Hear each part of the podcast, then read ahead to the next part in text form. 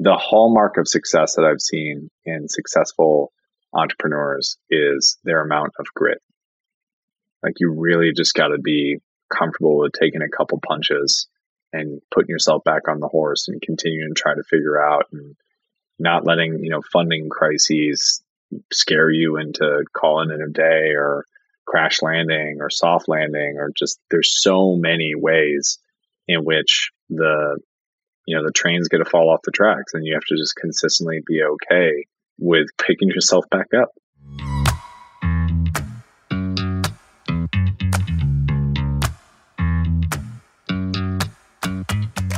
This is Evolve CPG, a community of purpose driven brand leaders who not only believe in better, but actively pursue it. That's better products, better brands, and better leadership for a better world. You can join our online community right now where we're going further, faster together at community.evolvecpg.com. Join us. I'm your host, Gage Mitchell, founder and creative director of Modern Species, a sustainable brand design agency helping better brands grow and scale their impact.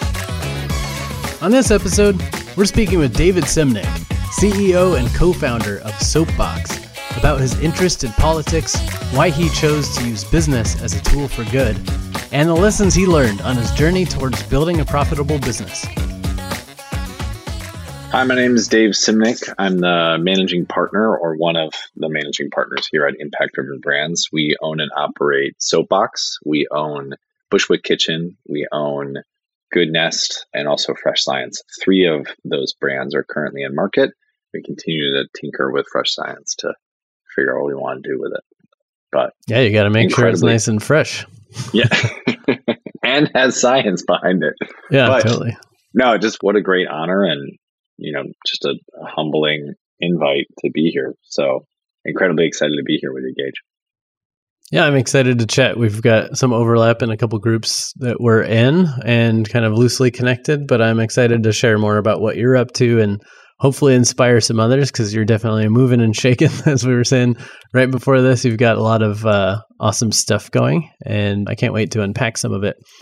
So, one of the things I like to do on the show is just talk about like how you got to where you are right now. And when I was digging into your background a little bit, poking around on kind of where you were heading before you ended up in CPG, I noticed that it looked like based on a program you started and stuff, you were kind of into teaching and education and maybe even a little bit of politics um, in there. I saw maybe some volunteer roles or something, but you were going into that, but then right as you started maybe your master's in teaching, you shifted to to soapbox. So I'm curious, did you was the game plan to be a teacher?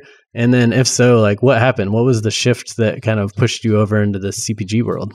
The game plan actually was to to go and be the governor of Illinois. But seeing as that, you know, the last couple of them have ended up in jail. I was like, maybe I need to reconsider this. Seemed a risky uh, path. yeah, I was just like, Blagojevich. I was like, oh. You know what's really funny is there's a photo of me shaking that man's hand when I was somehow convinced enough my high school buddies to vote me through this one program that the YMCA runs called Youth in Government. And I became the Youth Illinois Governor. So they took oh, me down wow. to Springfield at this like gigantic state fair and they like they like got me and Blagojevich like shaking hands. And like the next month, like he's like thrown in jail, and I'm just like, oh no! You're like that's bad for my image. Delete all well, those I images. Mean, like I was a high schooler, so like I was just like, look at this. It's like this is so cool, you know. But now, retrospectively looking back upon it, I'm like, eh, not the greatest associations. I loved the show West Wing growing up. I loved the promise of what our democracy can do to empower and to make a, a stable government where you know people can flourish. And I think the other thing is growing up, I always wanted to like I don't know what it is, but like I, I really genuinely enjoy corralling people around an objective and then saying like let's go take the hill and the only thing that i could justify that desire for power from a very young age was just like okay, well, what are you doing for others? Like, if there's one central question that continues to come back, it's like, what are you doing to make this world a better place? Like, here I am. I fly a lot. I use a ton of resources in, in that travel. My carbon footprint is probably way bigger than most of, you know, and the, the, the average, or maybe even multiple times bigger than the average of, you know, an av- like a normal person. And because of that, it's like, okay, so what are you doing? Like, okay, what Yeah. are you doing? How are you actually- justifying it? Yeah. yeah, exactly. And when I went to school, I studied, went to school at American University in Washington, D.C. I purposely went to Washington, D.C. because I wanted to get into politics. I chose American because they had this one multidisciplinary major called Communications, Legal Studies, Economics, and Government. Basically, like the I, my major is a bunch of minors like slapped together. So I was a generalist, like already in gun ho to, to either work in politics or work in the government. And I had a ton of internships. I had basically an internship by the second semester of, of me at American. And I got to do some really cool stuff. I got to work in the Pentagon. I got to work on a, I got to work on Obama's campaign. I got to work for Michelle Rhee, who is the chancellor of DC public schools. I got to work for Senator Tom Carper, this super moderate like the unknown other Delaware senator. I just I got to do some really cool things. And by my junior year, I was like, oh man, I don't want to do this. It's like, oh no. Like, cause like being in student government in like middle school and high school, it was like entrepreneurship. They were like, hey, you know, like we trust you to be of the students that are going to go and organize this thing or plan the dance or you know plan a festival or a party or you know start a new club or whatever it might be. And like for me that was always like yeah that's what i want to do. Like count me on but i confused that with government when really it was the like the thread line through my life is i always was an entrepreneur i always was yeah, just like, like, entrepreneur my- and leadership kind of stuff. Yeah, for sure. Yeah, There's yeah, different ways to lead and different places to lead, right? just self masochistic everywhere. Like I just very much appreciate it. I'm, I'm not kidding. Like I kind of kidding, but I'm not kidding. It's just like I'm a challenge junkie. I've always known I'm a challenge junkie. I get bored when like something is not, hey, we need you to like do something really hard. And it doesn't always have to be for my own ego. It could just be like, hey, here's something really gnarly. Like, and like you need to like bite into this and figure your way through it. And knowing that about myself, the other thing that's terrifying is I need whatever I'm doing to be all encompassing and, and consuming, like, which is terrifying, right? Like a nine to five for me would, I would suck at it and just be abysmal. Like seriously, I just, I would be, now it's interesting. We, I have run through the thought experiment of like, what happens if someone acquires us? And I think that's really fun because like, it's like you still get to shepherd the thing that, that we've grown from like my college dorm. But in terms of like, I just don't think I'd be that great of an employee. Yeah. It sounds like we have a lot in common there. Like I part of the reason I have been doing my own thing for 13 years is I think I was a good employee in that I get I get shit done, right? But Yeah. I was always asking too many questions or pushing the company in this direction or what if we did this or can we add this service or like what if we do this outreach campaign or whatever and it was it was Yeah. not the go sit in the desk and do the work we hired you for kind of thing. It was more of a like you accidentally brought on a partner who happens to be your employee who's like nudging you to go directions, but it's the same kind of concept. I love a challenge. I love leading people towards a goal. I guess flip side for me, I never truly thought about politics, but I love community building, and you know that's part of what I'm doing here with Evolve CPG. So I've just been volunteering my whole life, like building communities and stuff.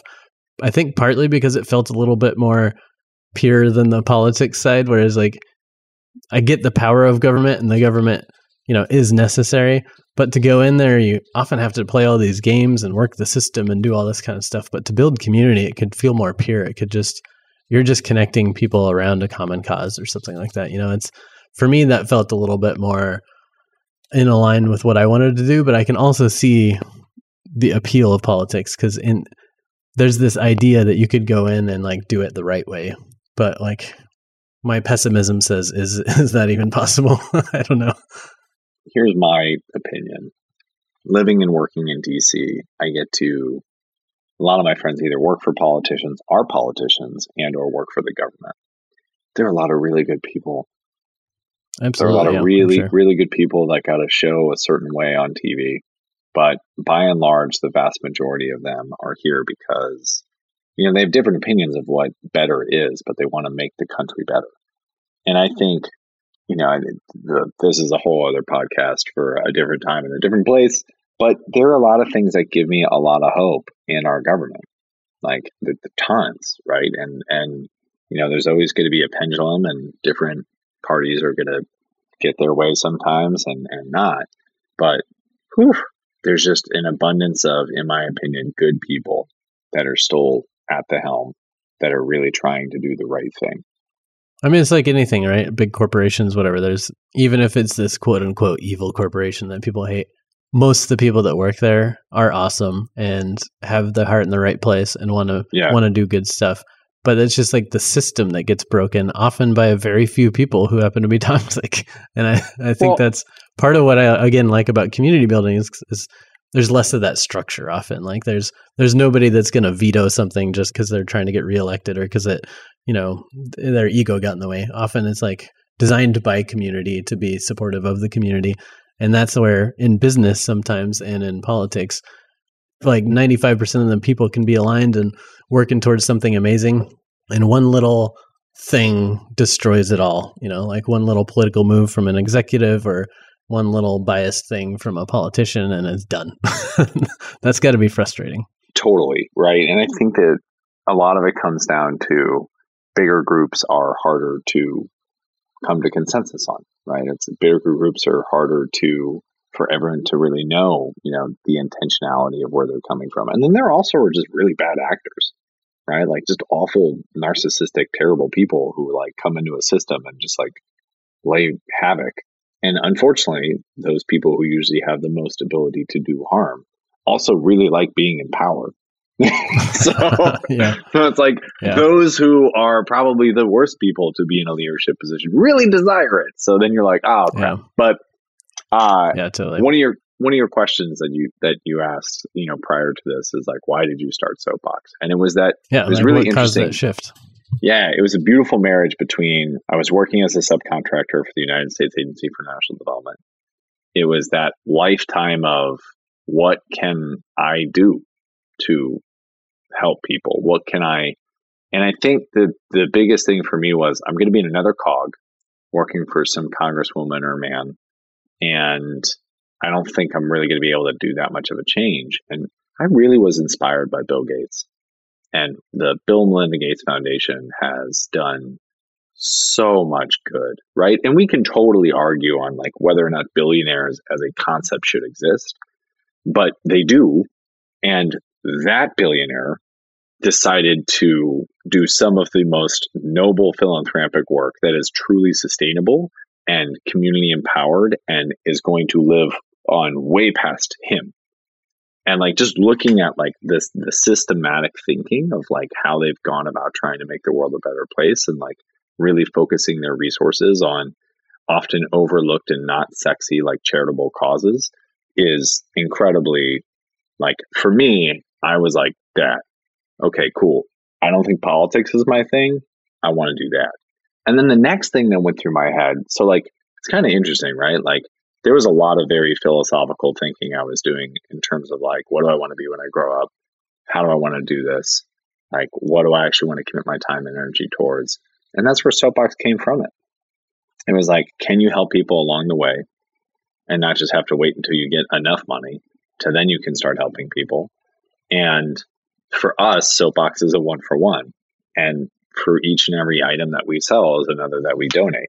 So we've been able to donate over 23 million bars of soap to local homeless shelters and food pantries throughout the United States. We will surpass over 30 million by the end of this year. We also have the privilege and honor of working in 65 countries around the world. How we do that is very sustainable. So, in other words, like Gage, let's say you're a soap maker in like northern India.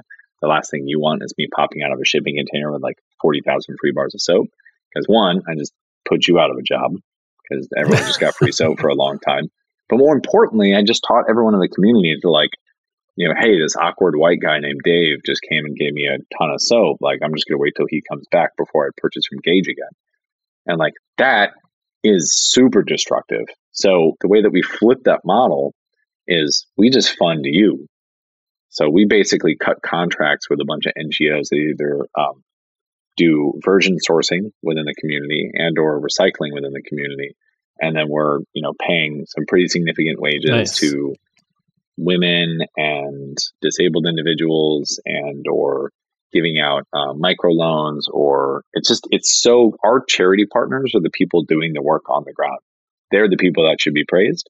And the other people that should be praised are the people who buy our products because they make it possible but like the coolest part of my job is we get to write big fat checks to charity partners like this past week we wrote a $200000 check like and that's like Nice. that's awesome like i, I love love love love doing that so and then what's also really interesting is in terms of like our gross revenue and how much we donate on an annual basis is insane. Like it's not like it's funny. Like you can look at all this through B Corp just because we are a certified B Corp and you like you gotta like show your audit and everything else and you gotta show them all the receipts, all of the receipts. Holy crap, all the receipts.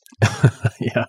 But it's cool because like when people say like, well, how do we know we trust you? It's just like, like Go over there. Don't take our word for it. Like we have a third party Yeah. auditor, and we proudly put that B Corp symbol at the bottom of each of our bottles on the back, or bars, or whatever the product is.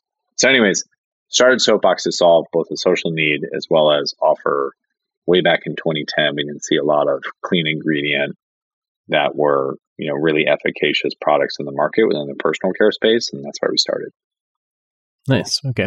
So there wasn't like some deep love of soap. It just felt like a good category to focus on. But the business model of give back along the way was kind of the goal. And then Soapbox was just like a good opportunity to pursue that. I'm not a dirty man. I would like to believe. I would like to believe. Come on, admit it. yeah, right. You only shower twice a month.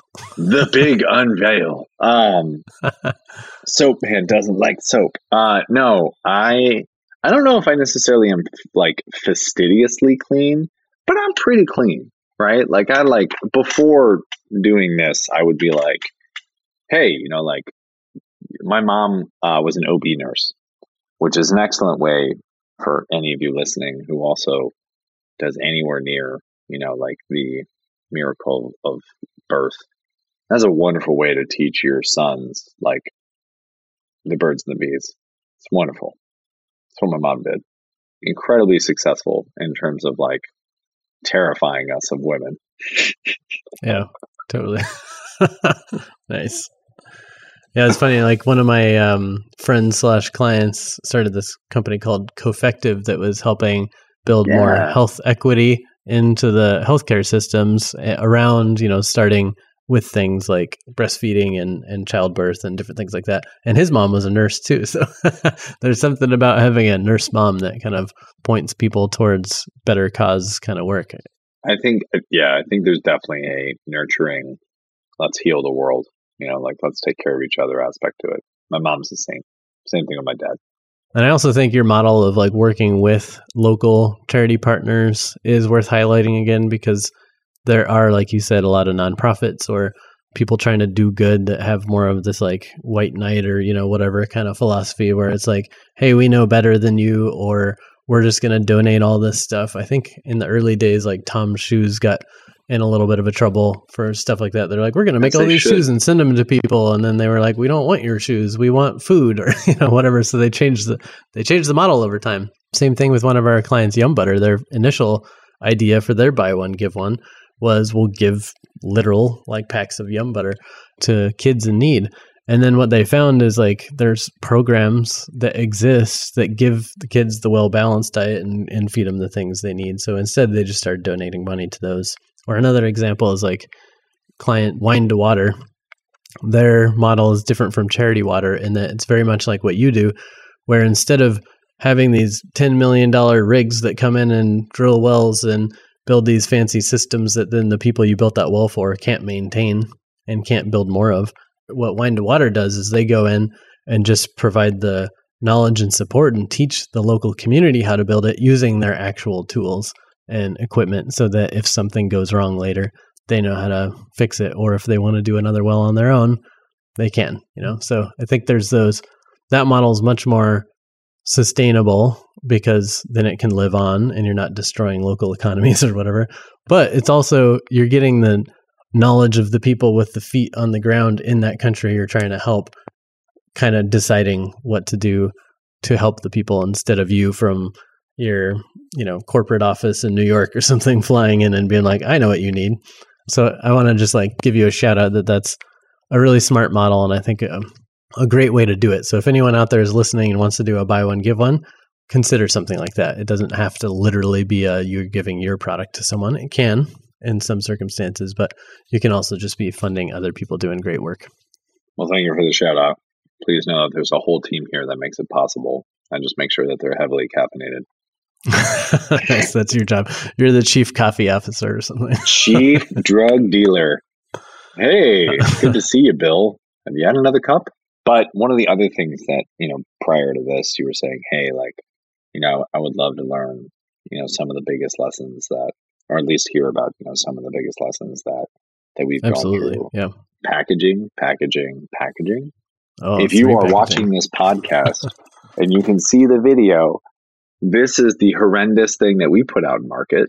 Nice. nice. So, yeah, if you ever want to lose a lot of money, launch a personal care brand that looks like automotive cleaner. Very effective. yeah. And then this is, is what we for my car, for my hair. Yeah, right. Yeah, it's a two in one.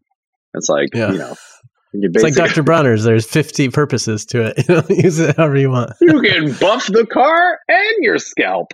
Yikes! That's probably the biggest one. I think we I read a ton of books and took an oh, entrepreneurship. Nice. I audited an entrepreneurship class just about entrepreneurship. And unfortunately, the like soup de jour back in 2008, 9, 10 was just like lean startup and ship and continue to iterate. And like, that's great if you're working on an app or where your product is zeros and ones, where you can do like an upload overnight if you make a terrible mistake.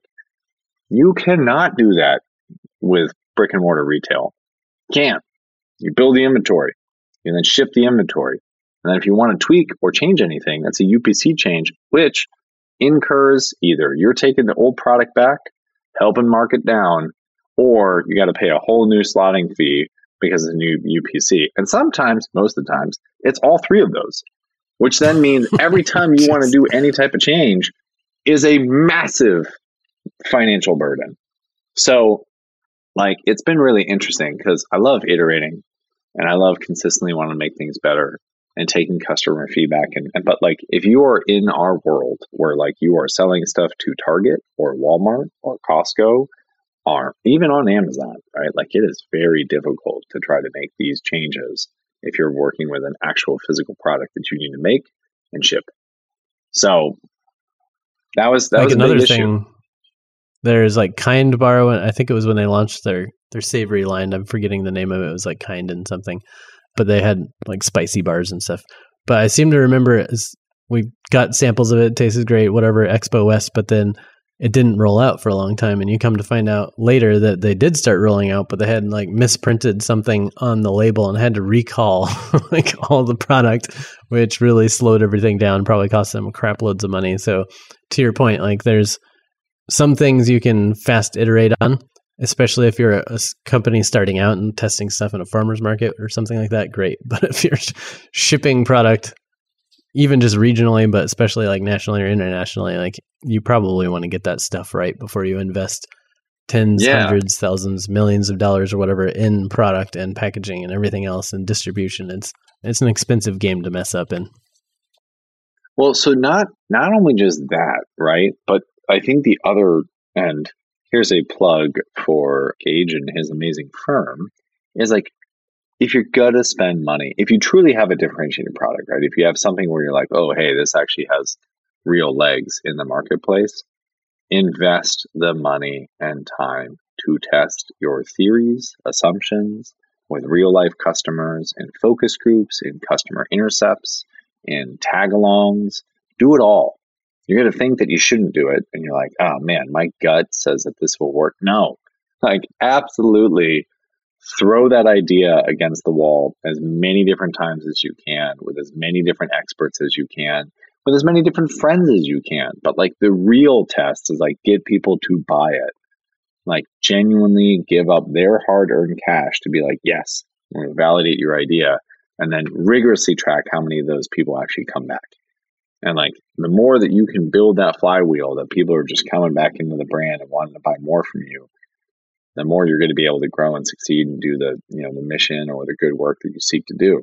But yeah, the biggest lesson I have over the past 12 years is positioning and branding and packaging and like let's just take all the P's, right? Like price, yeah. positioning, yeah. packaging, placement, promotion, product, like all of those incredibly important. Like obsess about them. Like especially if you're a brick and mortar consumer, they are the most important things that you should be obsessing about. Like there's so many other things that I I talk to early entrepreneurs about, and they're like thinking about, and I'm like, I don't even care. I don't even like don't even don't even worry about it right now. Like you just need to be laser like, Can you actually on, afford to make and sell this product and get a margin and get it to retail? Like you're asking those yeah. practical questions. They're like, but but but. yeah, or and like I just like yeah, that's totally. Yeah, I think if anyone there's a good LinkedIn follow, Mark Samuels from iWant Organics. He's always talking about like pricing, for example, of like if you don't have margins, you don't have a business um, kind of situation. So make sure you have those margins. But yeah, there's that positioning, like you're saying. If you don't know who you're, what you're selling to who and why they should care about it, how are you going to sell it to them? How are you going to convince them if you don't even know? But getting all that stuff clear, branding, packaging, it's super important. But another thing that you said that I liked was it's the ramping your brand book that's out there for CPG kind of gives you like the growth paths and kind of some fallacies and stuff in there. But one of the things I seem to remember it was from that book that I liked was this idea of learning what your customers, your your hardcore believers or whatever love, and then scaling that, right? Like if you don't if you're not out there testing, getting product in people's hands and knowing what they like about the product, it's harder to really know what your what your positioning, what your angle is. But if you know what your fans are pumped about about your brand, then you can scale that throughout your product development. You can scale it through your marketing. You can scale it through operations and all sorts of other stuff. So, especially in the early days, just get out there and know your customers and know what they love. Makes total sense. So, yeah, you've been running Soapbox for like 12 years, but then because you're a challenge junkie, you started diving into multiple other brands. So like what was the transition there? Why did you decide to start acquiring and or launching brands? So we bought Bushwick Kitchen and that's we knew the founders really well and they basically wanted to get out and move on to the next thing. So we thought it was a great deal. We thought it was a great brand. And then we also bought a baby concept called Good Nest. And Good Nest now is nationwide in Target. You can pick it up at any store, any location but it is the most environmentally sustainable baby brand in terms of like shampoo, toiletries, body wash that's ever launched in Target. And that's because it's a silicone bottle that you can actually put a tablet into and it becomes a three in one. So basically, this silicone, you put a tablet and you fill it up with your faucet, and boom, you know, you have a very innovative concept that hadn't been seen before. So we were very excited about that. We're also very excited about the, perform- the performance of the brand. Soapbox is actually, according to Nielsen, one of the fastest growing hair care brands in the US right now. Depending on the dimensions, nice. we're the fastest. So Soapbox is doing very well. But, you know, as I was joking about before, like, huh, there are multiple years where, you know, previous branding and previous positioning and market launch and uh, did not work out. So come a long way, still have a long way to go. Absolutely love what we're doing with our team. Well, on that note, if you don't mind sharing, you know, you're saying it took a little while to get the packaging, positioning, and stuff right, or whatever for Soapbox, but it's doing really well now. But how many years did it take for it to become profitable, like on paper? 10 years. If you don't want to share, that's fine. 10 years, yeah. Oh, see, I just want to like plant that seed for new CPG company, especially because a lot of people come in and they're like, oh, look at this company over here doing like 10 million in their third year or something. But that doesn't necessarily mean they're profiting. Like they could be deep, deep underwater and just barely scraping by, even if they're doing huge revenue or locking down giant investors or whatever. So just keep in mind, this is a long game, right? That 20 year overnight success is kind of the, standard. That's yeah, that's the things. other thing that's really interesting, right? Like it takes a long time, oftentimes in CPG, to build a brand And I hear from a lot of my fellow co-founders and or, you know, successful CPG entrepreneurs who had an exit or maybe they decided to, you know, do what Clif Bar has done, right? And they build this for the long haul. It takes a while. Like I find it so interesting that a couple of my friends like, "Hey, have you heard of this brand?" I'm like, "Yeah, that entrepreneur has been building it for like 10 years." And I hear that so often. And for us, we just made so many mistakes and unfortunately continue to make mistakes, but just we try very hard to make sure that the mistakes that we make don't kill the brand. So it takes time, it takes grit, it takes determination. And, you know, I know one of the questions, Gage, that, that you want to ask later in this podcast is, you know, best advice I can give to any entrepreneur listening. This goes, I think, pretty much to anyone is the hallmark of success that I've seen in successful entrepreneurs is their amount of grit like you really just got to be comfortable with taking a couple punches and putting yourself back on the horse and continuing to try to figure out and not letting, you know, funding crises scare you into calling it a day or crash landing or soft landing or just there's so many ways in which the you know the trains get to fall off the tracks and you have to just consistently be okay with picking yourself back up Absolutely. Yeah, I was actually just seeing some conversations online in two different kind of parts of this conversation.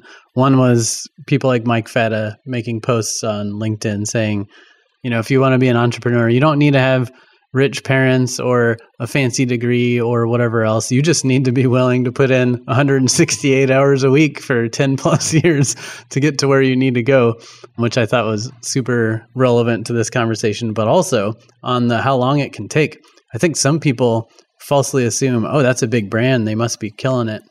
But there's been a lot of talk lately on LinkedIn as well about Oatly doing like 170 million dollars or something like that in business and somehow losing 78 million dollars on that. So like even a brand like Oatly that you are these days kind of seeing everywhere isn't necessarily killing it yet. You know, this kind of stuff takes time and a lot of companies who are out there raising capital, it's partly because you've got to get people who are so interested in making money in the long run that they're willing to just burn a bunch of it in the short term to get you from point A to point Z where you're profitable. And that can take time.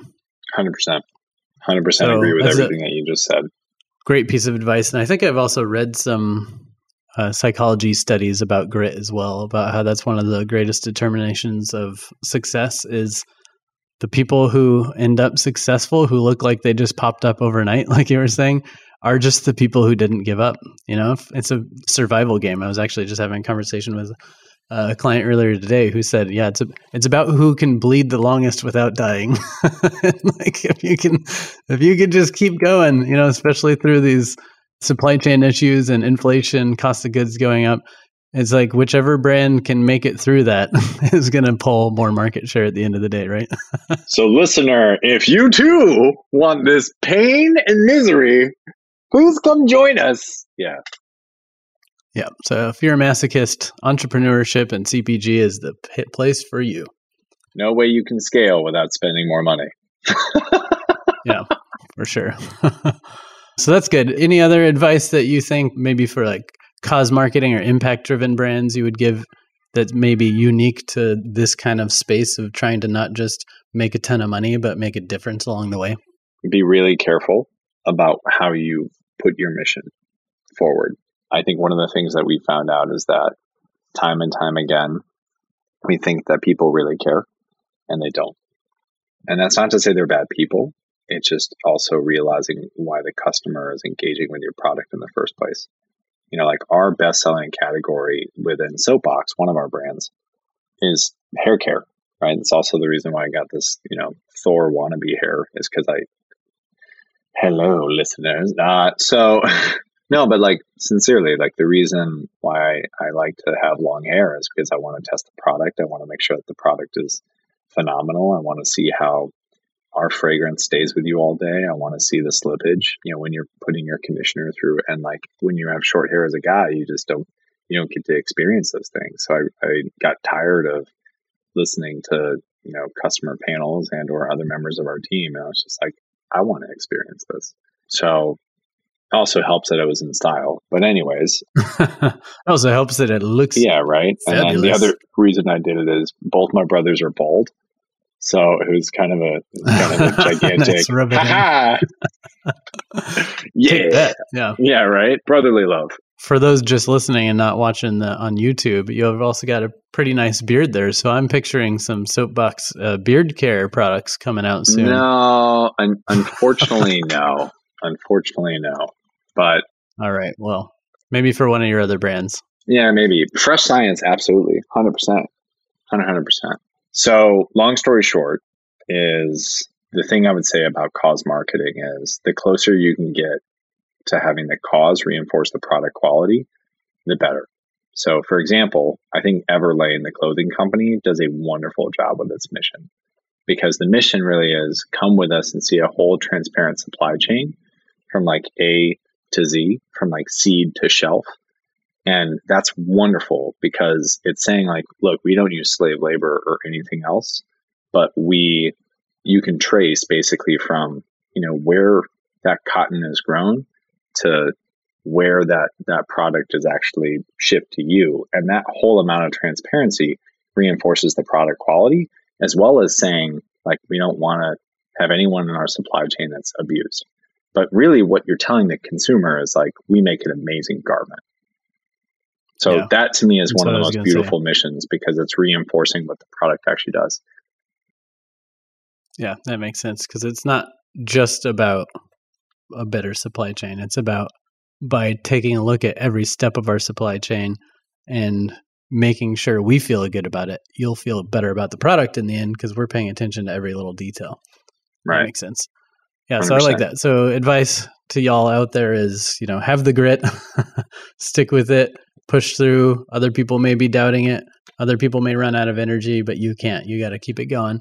But then also the from a cause marketing standpoint, I like the idea of it's not you can't market purely on some altruistic mission. You have to also make it about a really good product and and and that mission product fit for lack of a better word is pretty critical. Sure there are some brands that probably succeed just off of being the slightly more sustainable version but like for how long? That's kind of getting in the commodity game so you've got to be better made product but just a better product all around from a better brand hopefully. Cool. So from one of our brands. Exactly so one thing I wanted to touch on too while I've got you is a program we've both gone through, the 10,000 Small Businesses program hosted by Goldman Sachs. So when in the, the stage of your business did you go through that program and what was your focus during the program? Because a big part of the program is writing a growth plan, right? And getting feedback on it and putting rigor in it, et cetera. So I'd be curious to know what you were working on. And then also a fun like recent thing from the 10,000 Small Businesses program is that you were featured in the Goldman Sachs campaign around promoting the the 10,000 small businesses. So I'd be interested to hear how that came about and, and if any interesting opportunities or results came from it. Tons of interesting opportunities came about it. Fun to be profiled, very humbled by it. Um, but I mean, going back to cause, that program makes a ton of sense for one of the world's biggest investment banks, right? Like their CSR, their, you know, cause marketing program is about promoting business. That's who they are. That's also what they want to support. Now, small businesses, but it makes a ton of sense, right? Like, I'm not saying there to be anything wrong if they supported any of the major you know medical charities or anything like but i think we're kind of used to big corporations supporting those type of foundations or ngos or whatever it might be. And that's all great like they totally need funding and help and all these other things but i'm laughing at your cat that has decided yeah, you've got the hair and now i've got a cat and jumping on my keyboard. Gage is like that's my hair but but goldman sachs i think does does cause really well surprisingly, right? Like I'm perfectly fine saying that on air. Like I think their CSR program is one of the most authentic and transparent and well thought out that I've that I've ever encountered because they really champion small businesses. And they say, look, you're the you're one of the biggest growth drivers of of the economy. We want to support you. We want to see you win. And we want to put you with the best of the best so that, you know, you can be a more efficient, bigger, better business to help the economy spur forward. Hire more people, empower more people, create better things within goods and services within the economy, make things more efficient, offer customers more choice. That's awesome. All of that's fantastic, right? So I went through the program in 2014, 2015. My growth plan was all about expanding distribution. So I think we've achieved that. Nice. But it was a it. wonderful program. What did you think about it? Well, I was in a weird year where right kind of at the beginning of the program, COVID hit, and then I was in the national program, so we weren't at a local school.